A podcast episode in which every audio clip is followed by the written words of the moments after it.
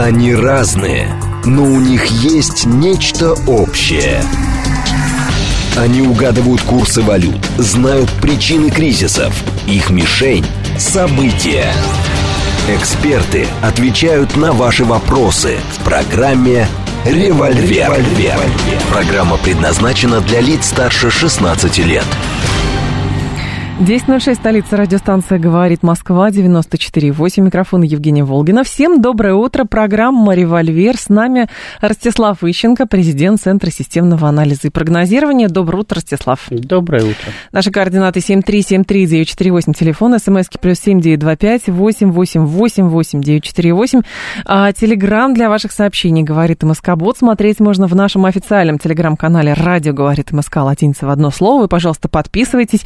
Там много разных интересных нововведений, и новым подписчикам мы только рады. И еще можно смотреть в нашей официальной группе ВКонтакте, тоже, пожалуйста, заходите, там трансляция есть. Мы решили начать, э, а там посмотрим, как пойдет обсуждение с годовщиной Майдана, потому что Тут любопытно, что в годовщину Майдана и Зеленский ставят вопрос о подготовке какого-то нового третьего Майдана, и во всем виноват Кремль. В общем, э, работает установка на Украине следующая. Весь мир Кремль, люди в нем агенты, и, соответственно, там Путин готовится к тому, чтобы свергнуть Зеленского от власти с поста президента. Но все это он сказал газете The Sun, а газета The Sun это очень-очень желтая, желтая пресса. Поэтому, в общем, только жареные факты от Зеленского. Ну, если ну, про годовщину, да, Майдана самого. Газета The Sun может э, начать публиковать даже британскую энциклопедию. Главное, что без этого платить. Это правда, так это правда. Э, э, Зеленский, не Зеленский. Дело в том, что на Украине очень легко заработать популярность, как, впрочем, и везде. Для этого надо только говорить то, что люди желают слышать а слышать они желают, что завтра будет мир, послезавтра Украину примут в ЕС, а третьего дни начнут раздавать всем мешками деньги. Угу. И за это ничего не надо будет делать. Нет, сражаться с Россией. Но они так, э, не, уже не надо, потому что мир же будет. А, понятно. Причем на украинских условиях. Как говорил Зеленский, еще будучи кандидатом в президенты. А Но также легко на Украине популярность потерять. Потому что если в других государствах у вас э, хоть может быть, э, э, может появиться возможность хоть что-то из обещанного выполнить. Угу. Ну, потому что, во-первых, бюджет располагает какими-то доходами. Во-вторых, возможно, до вас поработали ответственные люди и накопили какой-то там жировой запас какой-то. А вот то на Украине, в принципе, ничего нет. Да? И выполнить все сказать, раздаваемые обещания невозможно. Поэтому политик также быстро начинает терять популярность. Как только он начинает терять популярность, он сразу, значит, во-первых, сразу же э, оппозиционные ему политики начинают говорить, все, завтра будет Майдан, третий Майдан, потому что э, украинское время рассказывают, а если власть будет плохо работать, мы соберем Майдан и ее прогоним. Но при этом Зеленский, Зеленский использует как бы негативную коннотацию Майдана, которая присутствует у нас, когда, тогда как для него лично и для Украины Майдан – это благо. Значит, Майдан, благо, если это правильный Майдан. Это поэтому, правда. Поэтому оппозиция всегда говорит, сейчас будет Майдан. Но все знают, что Майдан санкционируется Вашингтоном, поэтому если будет Майдан, это значит, что... Сказать, э, э, Вы хороший Майдан. Да, великие сказать, белые хозяева э, разрешили и даже порекомендовали поменять этого обормота, который плохо руководит, на кого-нибудь другого. Значит, а власть всегда говорит, это фальшивый Майдан. Это Майдан, который вам подсовывает Кремль при помощи агентов ФСБ. Значит, таким образом дезавуируя идею Майдана против себя. Потому что власть получает возможность про каждого, кто э, там, о ней, даже не то, что там куда-то выходит на какую-то площадь, да, просто о ней плохо говорит, его сразу же можно арестовывать, паять ему срок за измену родине, угу. потому что понятно же, если ты против власти, Значит, то ты агент ФСБ. Да. да. А вот, и изменник Родины, соответственно. Это, вот, это традиционная украинская технология. Она начинала применяться еще там, при Ющенко, наверное, просто тогда не в таких масштабах и не так гомерически. Тогда все-таки пытались найти хоть какие-то доказательства связи с Россией. И вот и не сажали пачками, там, тысячами и десятками тысяч. Угу. Значит, ну, легка беда начала, сейчас это доросло до значит, совершенно идиотских ситуаций, когда столпов прежнего Майдана обвиняют в том, что они готовят, по заданию Путина готовят новый Майдан. Вот только потому, что они осознали, что Зеленский не пользуется популярностью и пытаются на его непопулярности заработать себе популярность. Но Зеленский, когда делает такое заявление, он что, призывает к сплочению общества или он понимает, что у него как бы потеря авторитета происходит, и он пытается все свалить на а, вездесущий Кремль? Ну, зачем мне сплочение общества, если мне нужна власть? Ну, чтобы власть, его власть, власть, власть, уже, власть уже в моих руках, да? Значит, главное ее никому не отдать. Поэтому обществу посылается четкий сигнал. Э, попробуйте вылезть на, на улицу, у вас будут стрелять. Потому что Бог же велел стрелять в агентов ФСБ. Значит, надо же родину защищать. А вот. Э, поэтому сидите по домам и не болтайте лишнего, потому что за лишнее, конечно, стрелять не будут, но арестуют, угу. дадут срок и, скорее всего, пошлют не в тюрьму, а на фронт, а там вас убьют. Поэтому хотите жить, сидите тихо и любите Зеленского. Можете не любить Зеленского, но молчите об этом. Ага. Но, по сути, 10 лет прошло, и, соответственно, вот по прошествии этих 10 лет и того э, Майдана э, самого знаменательного, какие выводы можно делать? Что-то не срослось. У кого? Кто-то, кто-то был неправ, или Порошенко, или Зеленский. Я думаю, что Порошенко скажет, что он все делал правильно, и счастье уже почти наступило – но Зеленский пришел и все испортил. Mm. А Зеленский скажет, что Порошенко столько всего наворотил, что он еще не успел исправить. Надо еще 2-3 срока для того, чтобы вывести Все страну да, на траекторию роста, для того, чтобы исправить то, что наворотил Порошенко. Но это получается там за горизонтом счастья, примерно так. Ну да, так а как иначе жить-то? Угу. Понимаете, опять-таки, если вы э, собираетесь действовать да, вопреки здравому смыслу, у вас есть два варианта. Значит, первый вариант э, придумали большевики. Они сказали, что э, у нас есть винтовка, поэтому мы винтовкой загоним штыком, загоним человечество в счастье. Значит, есть, э, хочешь, не хочешь, а будешь счастливый. Значит, э, это, кстати, один из вариантов внедрения кстати, государственной идеологии угу. в мозги масс. Так. Вот. А второй вариант э, придумали на Украине. Поскольку винтовка у них есть, конечно, но э, возможность ее использовать так широкоформатно, как использовалась там, в начале 20 века э, в Советском Союзе, у них такой возможности нету. Поэтому они, они просто говорят, ну, не говорят, вернее, а по умолчанию предполагают, вы там думаете, что хотите, а делать мы будем то, что считаем нужным. Значит, при этом государство и в одном, и в другом случае значит, фактически э, подвергается насилию. Подчеркиваю, то, что там подвергаются насилию угу. люди, да, это дело десятое. Государственный механизм действительно аппарат насилия, оно для этого и предназначено. Да? А вот насилию подвергается само государство, потому что к внедрению идеи, пришедшей кому-то в голову, как общегосударственной, э, ну, зачастую, даже не зачастую, а практически всегда противоречит государственным интересам. Потому что один человек, каким бы гениальным он не был, он э, не в состоянии, кстати, продумать до мельчайших систему, да, которая угу. может полностью учитывать интересы данного или любого государства да, на каждом очередном этапе его развития. Они просто даже меняются по ходу дела, меняется общеполитическая обстановка. Вот. Поэтому, когда э, украинская власть начала последовательно внедрять националистическую идеологию, причем она абсолютно не меняла идеологический конструкт, оставшийся ей от коммунистической власти. Потому что зачем? Схема-то та же самая. Мы просто выливаем из э, чашки компот и наливаем морс. Да? Угу. Выливаем коммунистическую идеологию, наливаем националистическую. Дальше все работает точно так же, причем даже эти самые украинцы да. даже сами отмечали, что у них схемы всенародных празднеств, там, парадов и так далее, они полностью слизаны с позднего Советского Союза.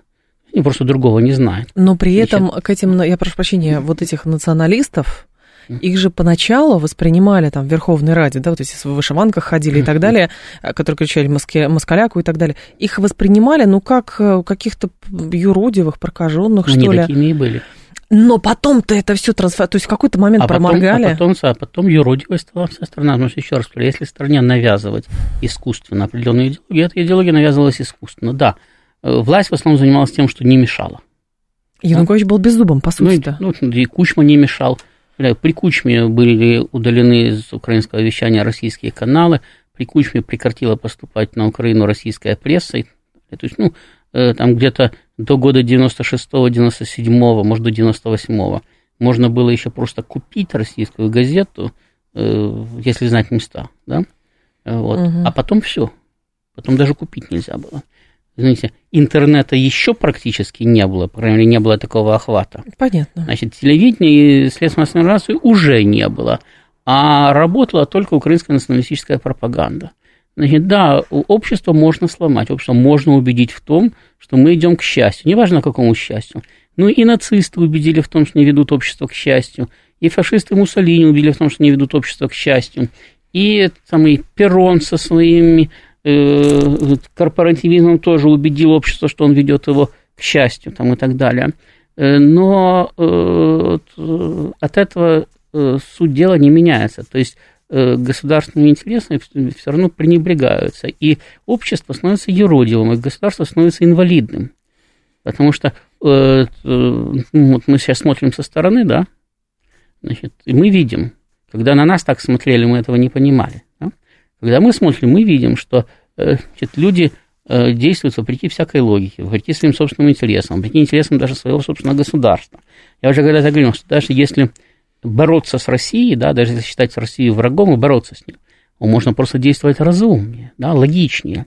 А они действуют именно исходя из э, ну, э, э, своих идеологических взглядов и убеждений. Угу. Там, отойди, братишка, дай мне эту контру шлепнуть. То есть я на вас смотрю и кушать не могу, пока какую-нибудь гадость не скажу или не сделаю, потому что вы мне неприятны, так как в этом Э, заключаются мы эти идеологические взгляды. Но у них при этом, может быть, на, на самом деле такая логика, просто потому что есть за спиной а, старший брат, который стоит и подает патроны. А какая разница? Еще раз повторяю. Значит, если, если старший брат, да, э, убедил вас действовать, делать что-то вопреки э, Логике. Своим, интересам, да, то от этого вам лучше не станет. Интересов когда-то, нету. Когда-то э, Петр Ющенко, старший брат Виктора Ющенко, Петр Андреевич, великого ума человек. А, Вы сейчас иронизируете? Сейчас э, поймете. Ага. Он когда-то рассказывал, как они были детьми еще, Петя и Витя, и пошли там, как там эти, э, как каледовать, песни петь там, значит, и говорит, ну, там, дали там каких-то там конфет, да, ну, и деньги дали.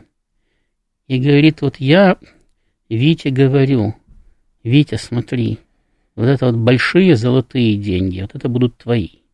А это маленькие серебряные, это будут мои. Значит, если вы помните, то при советской власти монеты копейка 3 и 5 были из желтого сплава, угу. а 10, 15, 20, 50 рубль, они были из серебряного сплава, ну, серебристого. Значит, э, э, соответственно, априори он собрал себе, так сказать, Побольше. Да, да. побольше. Он говорит, а потом мы приехали на рынок, я пошел и того купил, и сего купил, и этого купил. А ведь считает свои деньги, ему на все не хватает. Он стоит и плачет. И Петя радостно смеялся. Значит, вот старший брат. Он, кстати, старший брат Виктора Андреевича. Угу. Значит, старший брат в своих интересах, значит, объяснил, значит, что вот на тебе большие золотые деньги и будь счастлив. Только не хватает на все. Значит, поэтому, когда старший брат что-то объясняет, не худо бы еще это сопоставить со своими собственными интересами. Но, повторяю, если вам рассказали, и вы в это поверили, да, что самое главное – это интегрироваться в Европу, потому что там счастье. Для того, чтобы интегрироваться в Европу, надо как можно быстрее разорвать отношения с Россией, потому что там несчастье. И погибнуть и стали, на поле боя, и стали, и стали ради этого ломать свою собственную экономику. и вам становится все хуже и хуже, да, а вы ломаете и ломаете, или вот сейчас доломаем, наконец-то лучше станем. А то видите, как, не знаю, что проклятые москали учили, как нам сейчас плохо. Да? да, но тогда здесь же тоже возникает э, вопрос об ответственности России за все это, а, потому что, как это говорили, что, в общем, вверяли Януковичу, давали денег, он говорит, я совсем разберусь.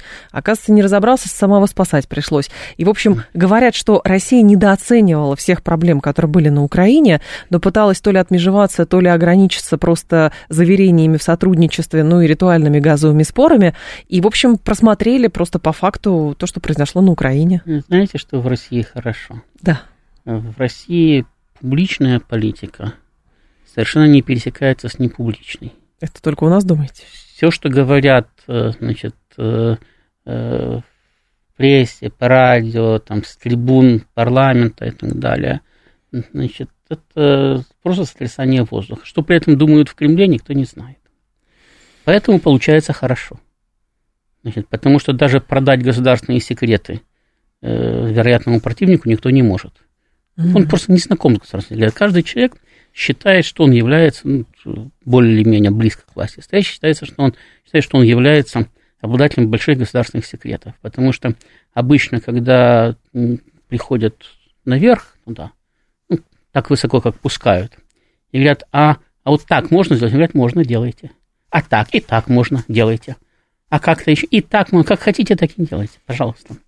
Значит, они радостно бегут, читая, говорит, потом они всем рассказывают, ну, Кремль на моей стороне. Мы будем, я, зна, я, я, знаю, я знаю, как мы будем поступать. Так. Поэтому они все рассказывали, что вот там мы ездили к Януковичу, мы ему говорили, мы ему деньги давали, ему деньги предлагали. Он обещал, он ничего не сделал. Они к Кучме ездили. Мало ли кому они ездили. Вот. На самом деле задачей российской политики она была решена – значит, было удержать отношения с Украиной от развала до того счастливого момента, когда можно будет заменить в российской экономике поставки украинской промышленности, когда можно будет заменить украинский транзит. Вы думаете, все это с начала 90-х годов, получается, понимали, Со к чему все идет? Середины 90-х как минимум, потому что о необходимости импортозамещения – Первым сказал Гайдар. Он сказал, мы построим в России дубликаты всех заводов, которые существовали в Советском Союзе и остались за пределами России, для того, чтобы российская экономика стала самодостаточной. Но он-то сказал, сделали потом другие через много лет. Но идея эта была тогда. В середине 90-х широко обсуждалась уже идея э, строительства обходных газопроводов «Газпромом». Значит, на это тогда на Украине многие не обращали внимания, там, а кто обращал, в основном хихикали. И я был чуть ли не единственный, кто говорил, ребята, вы зря смеетесь. Потому что «Газпром» — это не вы. Но сейчас просто... если, если он решил строить газопроводы, он их построит. То, что сейчас вы говорите, это удивительно, потому что, ну, даже если это витало где-то в воздухе и, соответственно, шли обсуждения, то по факту это все равно было, что никакого импортозамещения не было, а наоборот реализовывалась политика «купим все свое, не надо». Оно не может появиться внезапно, это во-первых. Во-вторых, понятно, что никто не ставил задачи импортозаместить айфоны. Да? Их тогда еще не было, да. Ну, даже когда они появились. Вот даже сейчас это почти невозможно. Это очень сложно их импортозаместить, да, потому что, во-первых, население часть все равно будет покупать iPhone, то есть надо тогда барьеры таможенные на границах выставлять. А во-вторых, у нас слишком маленький рынок для того, чтобы э, ну, организовать такое производство, чтобы оно было еще и выгодным. Вот то, точно такие же проблемы, кстати, испытывает наш автопром. Вот китайский вырос, он же в основном вырос на китайском рынке. Угу. Миллиард населения, не хухры-мухры. Значит, есть кому продавать. А потом пошел, да, потом начал расти за пределы Китая. Э, вот. Э, у нас есть свои проблемы, нам очень трудно выращивать, так сказать, свои автомобили, потому что для начала им трудно конкурировать даже на российском рынке с тем, что поступает из-за рубежа. Мы вот сейчас попытались там как-то значит, дернуться за счет того, что Запад прекратил поставки. Да? Но, но в любом случае, так на его место тут же пришел Китай uh-huh. со своими поставками. И нашим заводам трудно с ними бороться. Да, там, допустим, э, э, АвтоВАЗ со своей традицией еще как-то выгребает. Заметьте, ГАЗ давно перестал производить легковые автомобили. Он занял другую нишу. Ну да. Значит, вот. э, значит, представительские машины – это только, так сказать, патронат Кремля. То есть э, их покупает государство, значит, их можно производить, это выгодно, да. Значит, э, Москвич взяли просто китайскую модель производить. Неизвестно, mm-hmm. будет ли когда-нибудь своя и будет ли она вообще. Потому что это действительно трудно. Значит, но есть вещи, где импортозамещение необходимо, и где оно реализовывалось в первую очередь. Это оборонная промышленность, это все, что касается э, вопросов, э, э, связанных с э, внешней торговой, я бы сказал, безопасностью. Да, там, где необходимы значит, собственные турбины, значит, э, собственные компрессоры для газопроводов и так далее. Это, опять-таки, это не все было к 2014 году. Поэтому после 2014 года Россия тоже еще долго тянула время. И тянула бы, кстати, дальше время, сколько могла бы, тянула бы. Значит, потому что предела совершенству нет. Но если бы Россия бы оказалась в таком же положении, как в 2014 году, а тем более в таком положении, как в 2022 году, если бы она оказалась бы в середине 90-х, ее бы давно просто не было.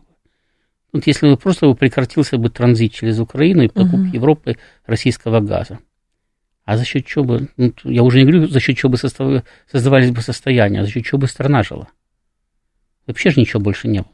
Бюджет формировался в основном из остатков того, что олигархат оставлял от собственного потребления. Да? А все это было за счет продажи нефти и газа. Сейчас продажа энергоносителей составляет где-то около трети в этом самом в общем поступлении от э, внешней торговли и ее, вот сам ее процент все время уменьшается. Значит, то есть э, в значительной степени произошла реструктуризация экономики, в том числе и благодаря политике импортозамещения. Ну, то есть я правильно понимаю, что стратегически все, как вы говорите, было понятно с 90-х годов, невзирая на то, кто к власти на Украине приходит? Безусловно. Все равно все к этому и шло. Я, как вы думаете, почему э, Россия Кучме газ по 50 долларов давала, угу и заключала даже десятилетний контракт, который разорвал Ющенко. И больше никому. Даже у Лукашенко был по 60. Почему? Потому что через Украину шло 80% российского газового транзита. И остановка российского газового транзита приведила экономику страны в коллапс. А эти ребята были готовы остановить и посмотреть, чья возьмет. Ну, традиционно перед Новым годом, да, там начинался шантаж. Да, но это, это уже было, кстати, чуть позже. С Кучмой это шантажа еще не было. Угу. Вот. Но, в принципе, готовы были остановить, посмотреть, чья возьмет. Вот. И самое рисковать так ну, не нужно, потому что, опять-таки, э, э, во многом, да, сохраняла Россия за собой европейский рынок газа, упирая на не только на относительную дешевизну поставок, Э, но и на их стабильность, на их гарантированность. И э, американцы все время пытались добиться того, чтобы вот эту вот именно гарантию стабильности э, разорвать, показать Европе, ну, вот, понимаете, сегодня российские поставки есть, а завтра российских поставок нет. Ну, европейцы в итоге да. согласились, отказывались от долгих контрактов, да, в результате, в результате да, европейцев додавили. Но европейцев додавили тогда, когда было уже поздно, их додавили к 20-м годам фактически. Uh-huh. Вот. А додави их в 90-е годы. А повторяю, если бы в 90-е годы, мы как многие говорили, надо было просто ногой топнуть и сказать, что вы там вот, распоясались у себя в Киеве. Мы сейчас ну, как подзатыльников надаем и денег давать перестанем, и все. Конфронтация, и все. Спасибо, до свидания. Российская экономика рухнула. 10.30 новости, и мы продолжим. Они разные, но у них есть нечто общее – они угадывают курсы валют, знают причины кризисов. Их мишень – события. Эксперты отвечают на ваши вопросы в программе «Револьвер». 10.36, столица, радиостанция «Говорит Москва». У микрофона Евгения Волгина. Мы продолжаем. Ростислав Ищенко с нами, президент Центра системного анализа и прогнозирования. А, координаты эфира, смски плюс семь девять два пять восемь восемь восемь восемь девять четыре восемь. Телега для сообщений «Говорит и Москобот». И в прямой эфир тоже можно звонить четыре девять пять семь три семь три девяносто четыре восемь. По поводу Майдана и уроков Майдана и так далее. То есть э, здесь же любопытно следующее. Если это все и так предполагалось, я всю свою шарманку а, тяну, если все так и предполагалось, и весь сценарий был прогнозируемый, для Российской Федерации важно было для себя создать как бы базис а, безопасный, вот, понимая, к чему все это ведет противостояние с Украиной, то здесь есть другой момент. Как все говорят, Россия не умеет в мягкую силу. Россия не может почему-то а, значит, а, удерживать внимание украинцев а, на себе и, соответственно, внедрите мысль, что, в общем, все эти президенты Зелен... во главе с Зеленским, все это было большой ошибкой, и лучше быть с Россией. И все равно американцы умеют в пиар-джар маркетинг гораздо лучше, и наша мягкая сила не работает. У нас только из наборов это Достоевский, Чехов и, и Большой театр, и больше ничего. А с аудиторией надо как-то работать, и придется, более того, работать даже на освобожденных территориях. Соответственно, что делать? Так а что не работает? Нормально у нас все работает. Да? Конечно. Я бы сказал, даже лучше, чем у американцев. Они пытались в России организовать Майдан, у них не получилось. Нет, про Россию, да, я говорю про работу с украинским обществом. Про Россию-то, понятно, у нас подождите, не получается. Причем, Какие Майданы причем, хорошо. Причем, причем, причем украинское общество? Украинское общество сделало свой выбор, да? Украинские политики сделали свой выбор, украинское общество сделало свой выбор. Но нам же важно они, сказать, они, ребята, вы же русские люди, они, ну давайте жить вместе, да. в конце концов. Говорить вы можете все, что угодно. Так. Они совершенно четко сказали, значит, причем неоднократно. Последний раз это э, буквально значит, не, плач, не плакали, самое, там, кричали, значит, бились как рыба об лед, это как раз правительство Азарова и Виктор Федорович Янукович. Когда им говорили, ребята, так э, вот, они говорили, нам надо снизить цену на газ. Мы говорили, так вот, пожалуйста, таможенный союз. Да. И там все понятно. Здесь механизм образования цены на газ, все понятно. Они говорили, нет. Не так. Мы, мы сейчас будем подписывать соглашение об с Евросоюзом. Мы европейцы, мы вступаем в Европу. Значит, ваш таможенный союз нам не нужен, а цена на газ нам нужна ниже, потому что мы же должны чем-то оплатить те потери, которые мы понесем, вступая в Европу. Или совсем съехали, да, с катушек. Зачем же вы несете потери, вступая в Европу? А между прочим, даже э, замминистра экономики э, в правительстве Тимошенко, подсчитывая преимущества вступления в таможенный союз и э, в подписание соглашения об ассоциации, вынужден был сказать, что ну хоть на 0,5%, но вступление в таможенный союз уже выгоднее. Ну, там, правда, он сказал, что, ну, наверное, там потом будут инвестиции, там то, все, из этого да. сна Но это рассказы в пользу бедных. Они где-то там когда-нибудь, может быть, будут инвестиции, но их нету. Никто не стоит и не собирается их инвестировать. Вот, то есть даже, даже кстати, проевропейские чиновники вынуждены были признать, что вступление в таможенный союз для Украины выгоднее. Тем не менее, то, о чем мы говорили, было принято идеологическое решение – угу. которая носит государству ущерб, которая, кстати, наносила ущерб этим политикам, потому что электорат партии регионов был на юго-востоке. На юго-востоке была сосредоточена основная украинская промышленность. Украинская промышленность тяжелая, это примерно 50% от промышленности Советского Союза, а оборонка примерно 60% от оборонки. Значит, и и э, это все было связано в единый э, узел с российской промышленностью. Значит, и это была полная взаимозависимость. То есть не только Россия была зависима от Украины в этом отношении, но и Украина. Ни у кого практически не было замкнутого цикла. У России было возможности больше создать у себя замкнутый цикл, хотя не по всем, опять-таки, показателям. Потому что еще он и до 2014, и после 2014 года еще оставались проблемы, которые продолжали закрывать, создавая новые предприятия у себя. Угу. Это, вот, но э, э, в принципе связи с Россией и партнерство с Россией было просто выгодно элементарно. И этим людям, потому что они владели этими заводами, и их избирателям, потому что они на этих заводах работали. Тем не менее, они шли на конфликт, на конфронтацию с Россией, потому что, да. да, потому что у них была идея европейского выбора. Опять-таки, фатальной неизбежности нету. Россия шли до самого последнего момента, Россия пыталась уговорить. Но никто же не будет стоять на коленях. Да? Им все время говорили, ребята, посмотрите, оцените, сделайте правильный выбор. И даже, даже, когда в последний момент Янукович начал вилять только, угу. он еще не это самое, он еще не ушел от идеи подписания соглашения об ассоциации с ЕС, он его только перенес. Но то, что было непонятно Виктору Федоровичу, было понятно Кремлю. Перенести нельзя. Можно было либо подписать, либо не подписать. Да. И в Кремле было понятно, что либо Янукович Э, полностью перейдет на сторону России и останется президентом, либо Янукович попытается дальше петлять, и президентом быть перестанет. Угу. Ему это пытались объяснить, ему даже выдали кредит для того, чтобы он, кстати, понял, да, значит, все это. Он не понял, значит, ну что, Россия сделала все, что могла. Потому что это самое, показывать, э, организовать у себя Голливуд, показывать голливудские фильмы, да, или сделать российский Макдональдс и заманивать туда, значит, это нет самое неинтересное, на это никто не клюнет. Идея о преимуществах Запада сформировалась на Украине тогда же, когда она сформировалась в России. Эта идея сформировалась в конце 80-х, в середине 90-х, 90 годов, да. когда Советский Союз находился в упадке, и когда потом постсоветское пространство находилось в состоянии катастрофы, и Запад казался райским садом. Э, Россия потом начала постепенно из этого состояния катастрофы выходить, а на Украине, значит, идея того, что для того, чтобы решить все проблемы, надо просто интегрироваться в Европейский Союз, продолжала давлеть.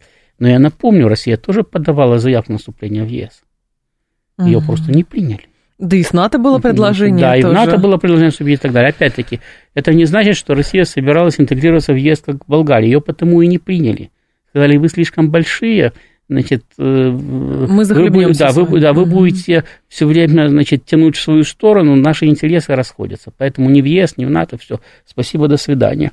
Но перед Украиной повесили морковку и говорили, да, примем, примем, но потом. Вот сделайте еще это, это, это и это. И точечно уничтожали производство наиболее важные с точки зрения mm-hmm. российско-украинской интеграции. Потом уже добили при помощи Майдана. Но опять-таки, вы говорите, э, самая мягкая сила была слабая. Тот факт, что вынуждены были пойти на два Майдана, на три государственных переворота, два во время Майданов и один между ними – свидетельствует о том, что как раз позиции России там были доминирующими. Только силовым путем, только государственным угу. переворотом можно было выбросить Россию с Украины. На что, собственно, э, американцы и пошли. Но есть же еще любопытный момент. Э, я помню заявление и идеи э, Владимира Путина в нулевые годы, когда он говорил про единое, про еще взаимодействие с Европой и так далее. Единое экономическое пространство от Лиссабона до Владивостока. Давайте торговать.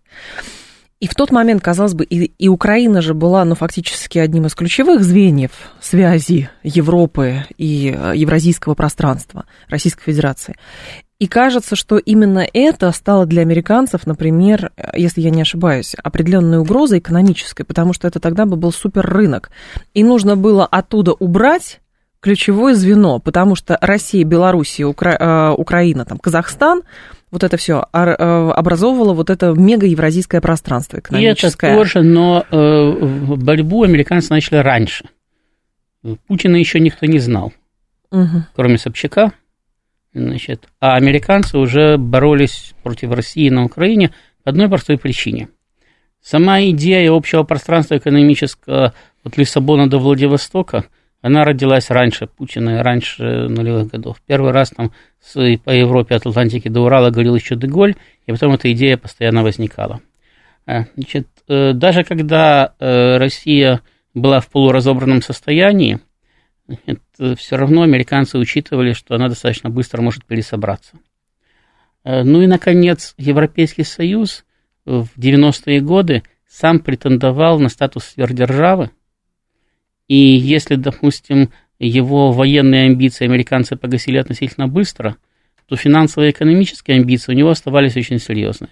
И американцам надо было, кроме всего прочего, еще и лишить Европейский Союз доступа к дешевому сырью, благодаря которому Европейский Союз с американцами эффективно конечно. конкурировал. Поэтому борьба за разрыв связи России и Европейского Союза шла всегда, она шла не прекращаясь ни на минуту. Э, с момента распада СССР. А Украина здесь была ключевым звеном по одной простой причине. Украина была центром логистических цепочек, и в первую очередь центром э, нефти и газопроводов. Угу. Через 80% газа и, по-моему, 60%, если не ошибаюсь, нефти качалась через, через Украину. Качалась через Украину. Выбиваешь Украину, решаешь все проблемы на тот момент. Значит, поэтому американцы на Украине сосредоточились. Все остальное было отложено на потом. Значит, ну как, это было с их, с их э, позиции разумное решение. Повторяю, то, что Россия сумела удержать Украину в своей орбите аж до 2014 года, это как раз свидетельство того, что и мягкая сила, и грубая сила, и любая другая сила применялись на Украине достаточно эффективно. Потому что, когда против тебя выступает местная элита, которая говорит, нет, нам не нужна Россия, мы ничего не хотим, мы хотим Европейский Союз, хоть кол на голове тиши. Нам не деньги нужны, ничего. Мы хотим Европейский Союз, мы там заработаем больше, они сейчас принесут инвестиции, раздадут всем доллары и так далее. А может, им денег реально против... давали? Ну, лично, европейцы? подкупали. Если, если бы речь бы шла бы только о деньгах, да, то Россия бы для них бы деньги бы нашла. Вот другое, дело, другое дело, что американцы все равно бы напечатали бы и дали бы больше. Да? Причем Россия дала безвозмездно, вот. вот, скорее но, всего. Самое, но э, у них была еще глубокая убежденность в том, что вот они сейчас, они э, самые, э, э, их даже пиратами нельзя назвать, мелкие уголовники, да, они сейчас станут европейскими аристократами. Они себя видели в лучших домах Европы. Э, значит, и им намекали, что да, так и будет. Вот смотрите, э, Пинчук Клинтон нам деньги дает, знаете, не они ему, а он им. Угу. Да? И его в Америке принимают, и вас будут, наверное, вот, потом. А что им, да, какая им разница, что будет при этом со страной? Они уже украли, еще украдут. Значит, дальше самая их э, э, идея фикс, да, переселиться в Европу и быть там равным среди равных. То, что они там все равно будут папуасами, до них не доходило. Им говорили, но до них не доходило, они не верили. Вот. Э, значит, так вот, местная элита против, американцы против, Европа колеблется, но понятно, что она будет играть с американцами. Что могла в такой ситуации сделать Россия? Только максимально долго удерживать Украину в своей орбите. Она удерживала до 2014 года, и даже в 2014 году американцы не случайно сделали ставку уже на откровенно нацистский переворот.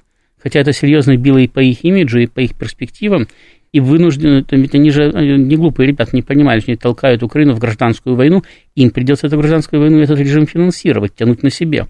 Значит, тем не менее, они на это пошли, хоть они уже находились в глубоком кризисе, они иначе не могли выбить Украину из цепочки. Они, выби, не выбивая Украину, они не могли разорвать российско-европейское сотрудничество. Для них российско-европейское сотрудничество – это осиновый кол. Ну, сейчас-то они разорвали это сотрудничество. Сейчас разорвали, но это уже поздно. Видите, они рассчитывали, да, в свое время. Значит, будет разорвано российско-европейское сотрудничество, будут введены против России санкции, Россия загнется. Правильно, в 90-е годы так бы и было. Но в 2014 году так уже не было. Они решили, хорошо, надо ввести более серьезные санкции. Что ввести более серьезные санкции, надо испугать Европу войной. Вот началась война, сейчас либо НАТО будет воевать на Украине, либо давайте введем против России санкции. Ну, если против России санкции не так больно, как с Россией воевать, да? Давайте введем. Они рассчитывали, что более, э, больший объем санкций практически на все. Они пытались парализовать всю российскую торговлю, всю российскую экономику. Но не получилось. Значит, что это, что это Россию убьет? Все опять не получилось. А теперь играть надо, отыгрывать назад уже поздно. Ну а что, тогда теперь, если с санкциями не получилось, будут воевать НАТО с Россией? Нет, не будет воевать НАТО с Россией, будет воевать Украина с Россией. До последнего украинца. До последнего украинца, до тех пор, пока, до тех пор, пока э, не наступит коллапс вооруженных сил, не наступит коллапс украинской государственности. Но там уже призывают женщин и мужчин, там старше 70 не, не дают выехать из страны. Ну, и ну, что? то есть там и столетних будут призывать на фронт, что ли? Всех, кого можно будут отправлять на фронт. Там и инвалидов отправляют на фронт. Ну так что? Американцы что, по этому поводу плакать должны? Они сейчас думают над тем, как поляков заставить воевать после украинцев.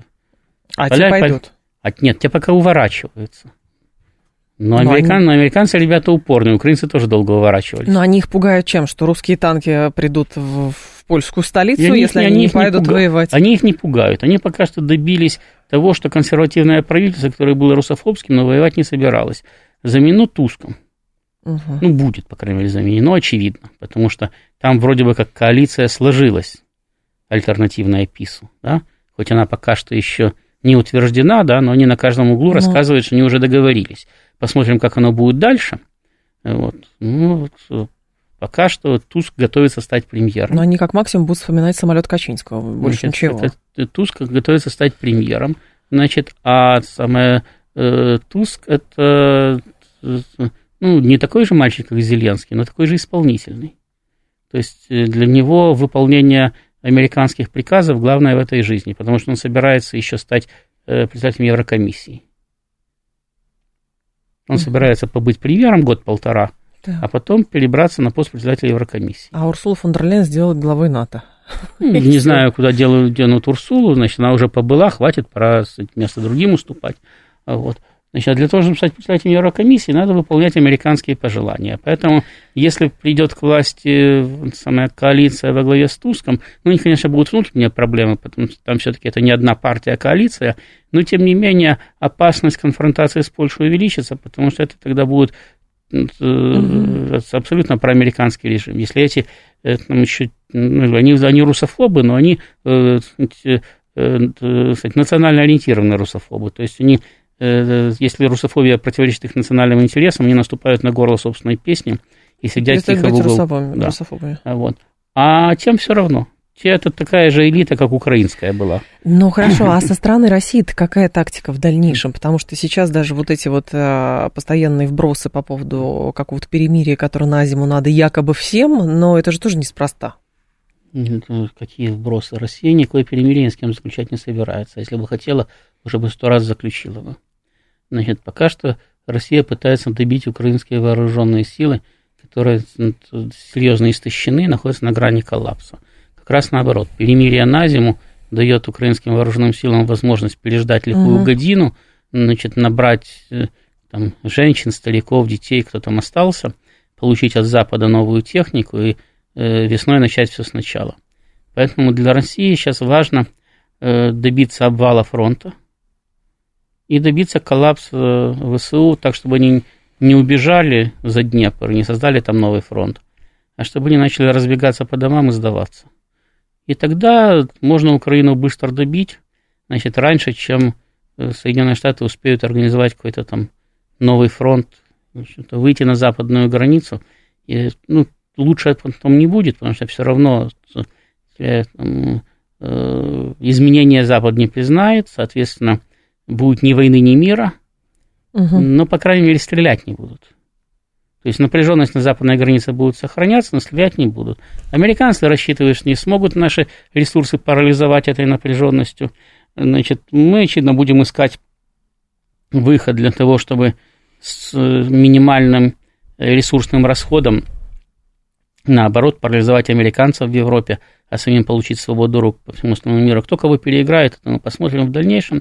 Думаю, что там будут и потери, и приобретения – Значит, э, война никогда не, не играется в одни ворота.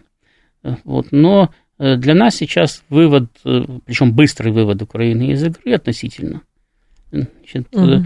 является одним из приоритетных заданий, просто потому что, ко всему прочему, он еще и усилит дискуссию внутри Соединенных Штатов и внутри западного лагеря, что делать дальше. А там есть разные мнения, и, и те, кто считают, что надо Э, идти с Россией на серьезное перемирие, то есть договариваться серьезно. Не по принципу, вот наши условия, давайте их принимать, да, а найти компромиссный вариант, найти мир, э, там, э, как минимум там лет на 5-10 для того, чтобы Запад уже мог перевести дух. Значит, они, они сейчас набирают политическую, политический вес на Западе. Значит, Э, ну, для нас не так важен даже их политический вес, как важно то, что Запад таким образом дестабилизируется.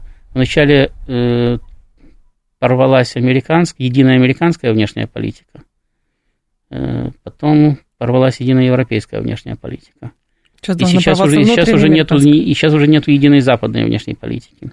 Значит, соответственно, у нас появляется пространство для маневра и возможность для игры на внутренних западных противоречиях. И, естественно, мы будем этим пользоваться, естественно, мы будем в это дело играть. Но, для этого Украина mm-hmm. сейчас является консолидирующим фактором для тех западных элит, которые пытаются с нами бороться. Главное, для них это является аргументом. Они говорят всем остальным, которые пытаются значит, найти какой-то другой выход из ситуации, говорят, смотрите, Украина воюет, что же мы ее бросим? Нельзя, мы обещали поддерживать. Вот, а Украина воюет, посмотрите. Вот они же сопротивляются. Уже женщины и дети на фронт пошли, а вы предлагаете их бросить. Ага. Вот.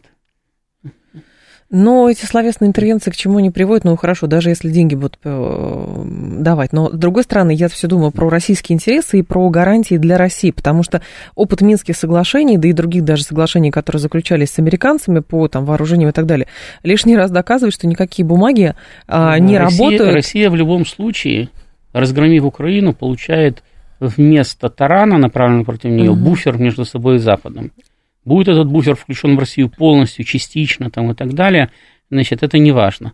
В всяком случае, она получает, э, кстати, определенную прослойку, да, между собой и Западом. Ну, это точно так же, как в 1939 году границу отодвинули. А реваншистов там не будет, думаете? Будут. А что, не было реваншистов В 1939 году? Были, но мне кажется, наличие российской базы даже на территории, которая останется от Украины, это, в общем, для России будет гарантия хорошая. Почему нет? Ну, так, э, во-первых, вопрос, останется ли что-то от Украины. Я бы лично не оставлял, но это, опять-таки, это вопрос дискуссионный, может быть, что-то и останется. Повторяю, не важно, как Россия это будет контролировать, важно, чтобы она это контролировала плотно. Как это будет называться? Протекторат, это будут российские области там, и так далее. Это, это уже дело десятое хоть не супер независимое государство будет называться. Главное, чтобы оно находилось под стопроцентным российским контролем. А экономических интересов американцев и европейцев на Украине нету? Просто мы так рассуждаем, что да, хорошо, не, не было бы никакой государственности Украины, но а, вопрос не как будет называться эта территория, а вопрос, кто будет там какие-то экономические потоки контролировать. Вот в чем дело.